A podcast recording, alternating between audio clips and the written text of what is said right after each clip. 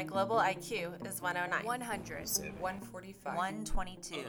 109. 132. 118. 137. 103. 139. 151. 147. 103. 126. I'm your host, Jim Falk, and today I'm joined by Hampton Sides. He's the author of On Desperate Ground Marines at the Reservoir, the Korean War's Greatest Battle. Welcome to Global IQ. Nice to be with you. So, Hampton, I, I noticed that your books cover a broad range of topics, including uh, the life of Kit Carson. Uh, you wrote about him in Blood and Thunder, to the assassination of Martin Luther King in Hellhound on his trail, to your latest, On Desperate Ground. What drew you to writing, particularly about this subject? You're right. I do have a little bit of um, kind of historical ADD, ADD or something like that. I want, I want to move on to a different time period, a different part of the country, a different um, uh, atmosphere. Um, in this case, on Desperate Ground, which is about a, a, battle in the Korean War, you know, I wanted to understand and sort of deconstruct um, the the most uh, intense, the most harrowing battle of the Korean War, the war that was my parents' generation's war, uh, and a war that's not very well understood, not not really studied as much. You it's know, it's kind of it, you know, it's called the Forgotten War. These guys, sometimes called the Silent Generation, they just kind of went and fought this battle and uh, fought fought this war and and went home um, without much fanfare. And um, aside from endless episodes of MASH uh, it's not a it's not a war that has a very deep you know, purchase on the national imagination or whatever. So I want to understand it, and uh, but it, more immediately it, it came about because I met some veterans of the battle, the Battle of Chosin Reservoir, uh, and these guys were, you know, uh, some of them uh, missing digits from the cold, you know, the, the incredible frostbite that these men suffered because 35 below zero weather when they fought in this battle. And I, I you know, I just kind of want to understand. Well, well, what were we doing there? How were we fighting against Mao's troops? This was kind of the opening salvo of of the Cold War in many ways, and uh, you know, it went from being a regional conflict to suddenly kind of a world conflict uh, almost overnight. And and so um, and it also is a battle that just kind of has this almost classical quality to it. You know, it's like something out of Herodotus or Thucydides. You know, just like men marching into the mountains. Uh, they get surrounded by the shores of a lake. They're nearly annihilated, but they figure out a way to regroup and, and march their way out. Uh, I, I, just kind of love the, the the narrative arc of the story. Well, and we also really don't want to always remember or publicize what was a defeat this was a retreat for U.S. forces, wasn't it? Yeah, of course, the Marines don't like the word retreat, and they do anything to avoid using it out loud. Um, there are a lot of euphemisms for, for retreat. Um, advance to the rear, um, retrograde maneuver. Uh, in this case, you know, they, the general who led the 1st Marine Division said, We're attacking in another direction, um, which is an interesting concept. And I use it in, you know, like around the house sometimes when, you know, I'm retreating. what was the strategic objective? You know, the strategic objective initially was to survive. You know, uh, essentially, they got into a position, the 1st Marine Division and other uh, Army units, uh, that where they were surrounded 10 to 1 on a battlefield by the Chinese. And they realized there's just no way they can keep marching north towards the Yalu River, which is where they were they were trying to unite all of Korea. So that was their um, goal then. Yeah. That was this you know their strategic objective until suddenly it became much more just an existential thing. Like we, we are about to be annihilated here. We've got to figure out a way to survive this.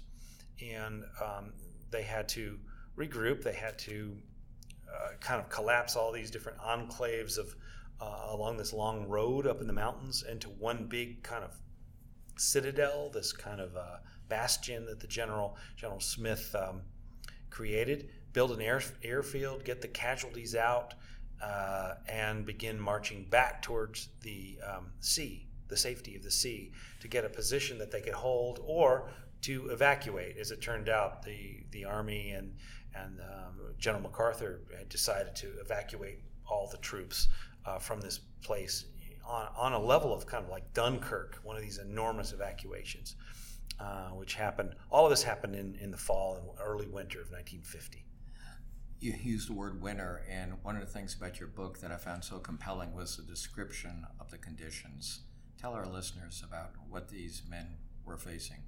You know, like in the old days when uh, armies would encounter weather like this, they would uh, kind of shake hands, uh, reach across the uh, divide, and say, "Well, you know, we'll see you in the spring." this is insane. Which is what the Taliban do now yeah, in yeah. Afghanistan. Yeah, I guess that's right. And you know, go to Valley Forge or wherever. And uh, in this case, they didn't do that. They continued to fight in these conditions. Um, it becomes the third combatant, as they say. You know, old man winter. Um, weapons wouldn't fire correctly. Artillery wouldn't fight. It wouldn't fire correctly. Uh, airplanes, you know, wouldn't operate right. You know, it's just everything slowed down and became very. Um, you know, it just it's it's became um, this all suffusing force that affected everybody.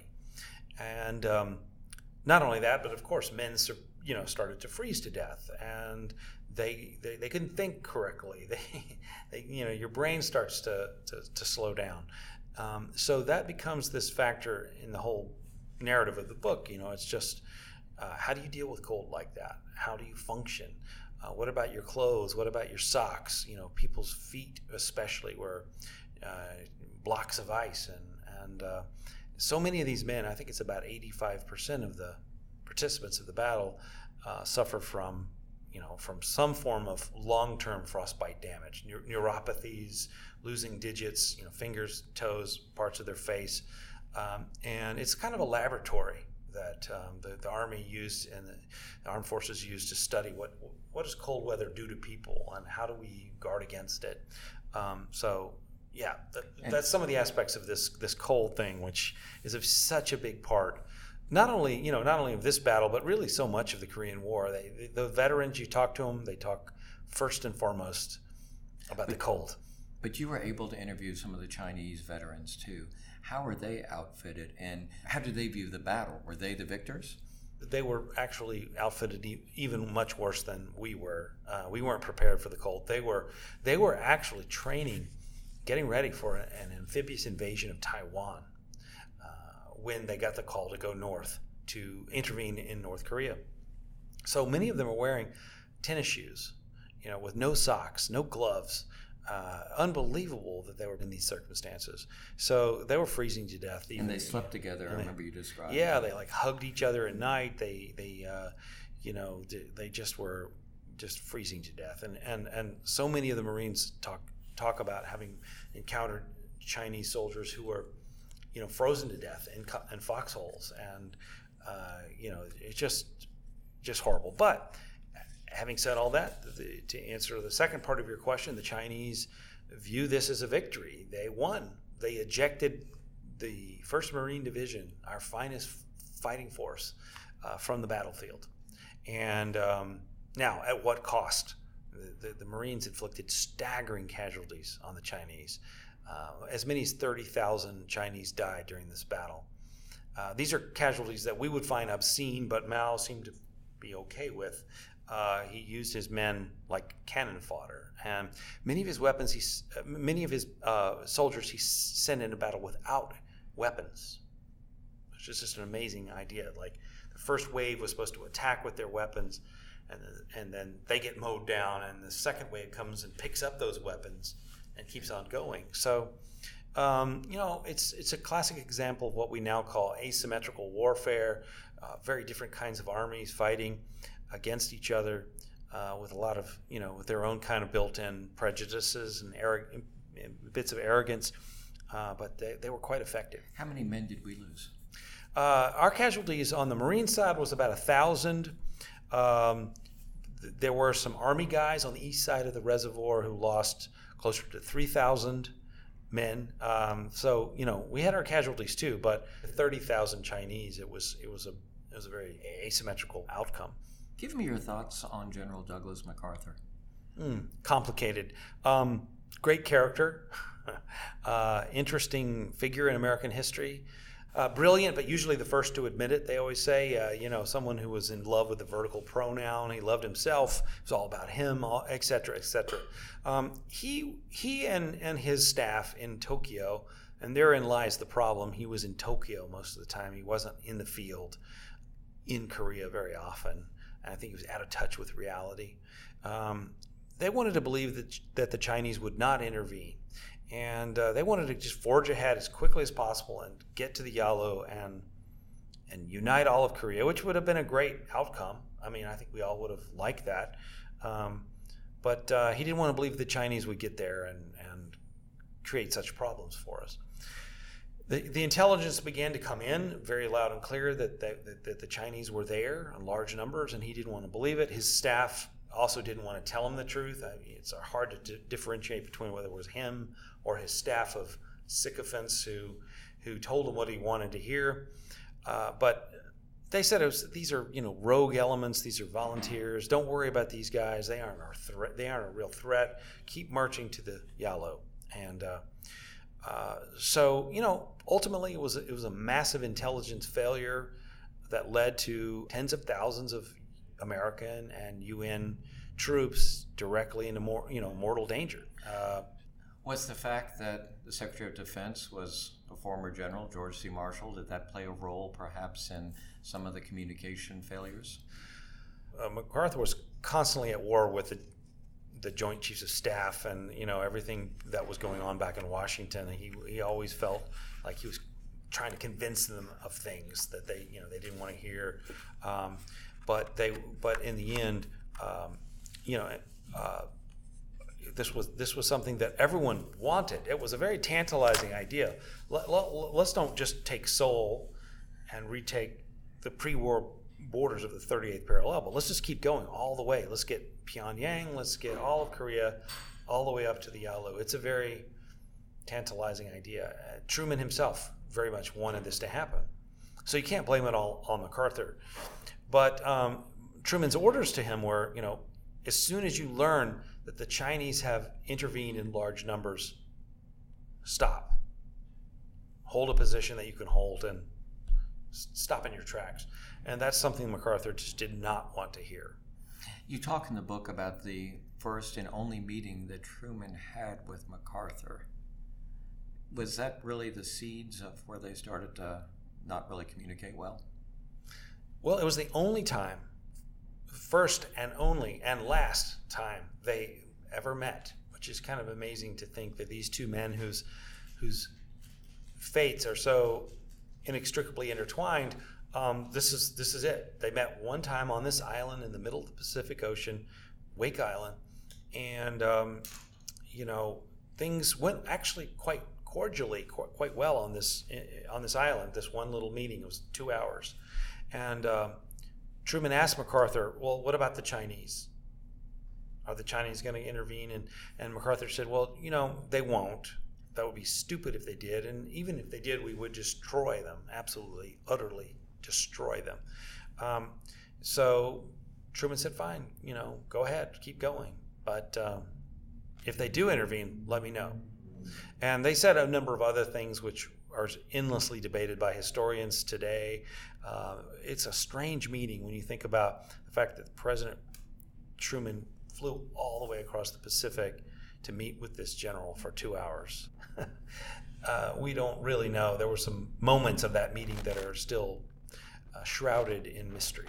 Were you able to get access to most of the documents? Have they been declassified? Most of them are at the Truman Presidential Library in um, in Independence, Missouri. That's where I did most of the research for that.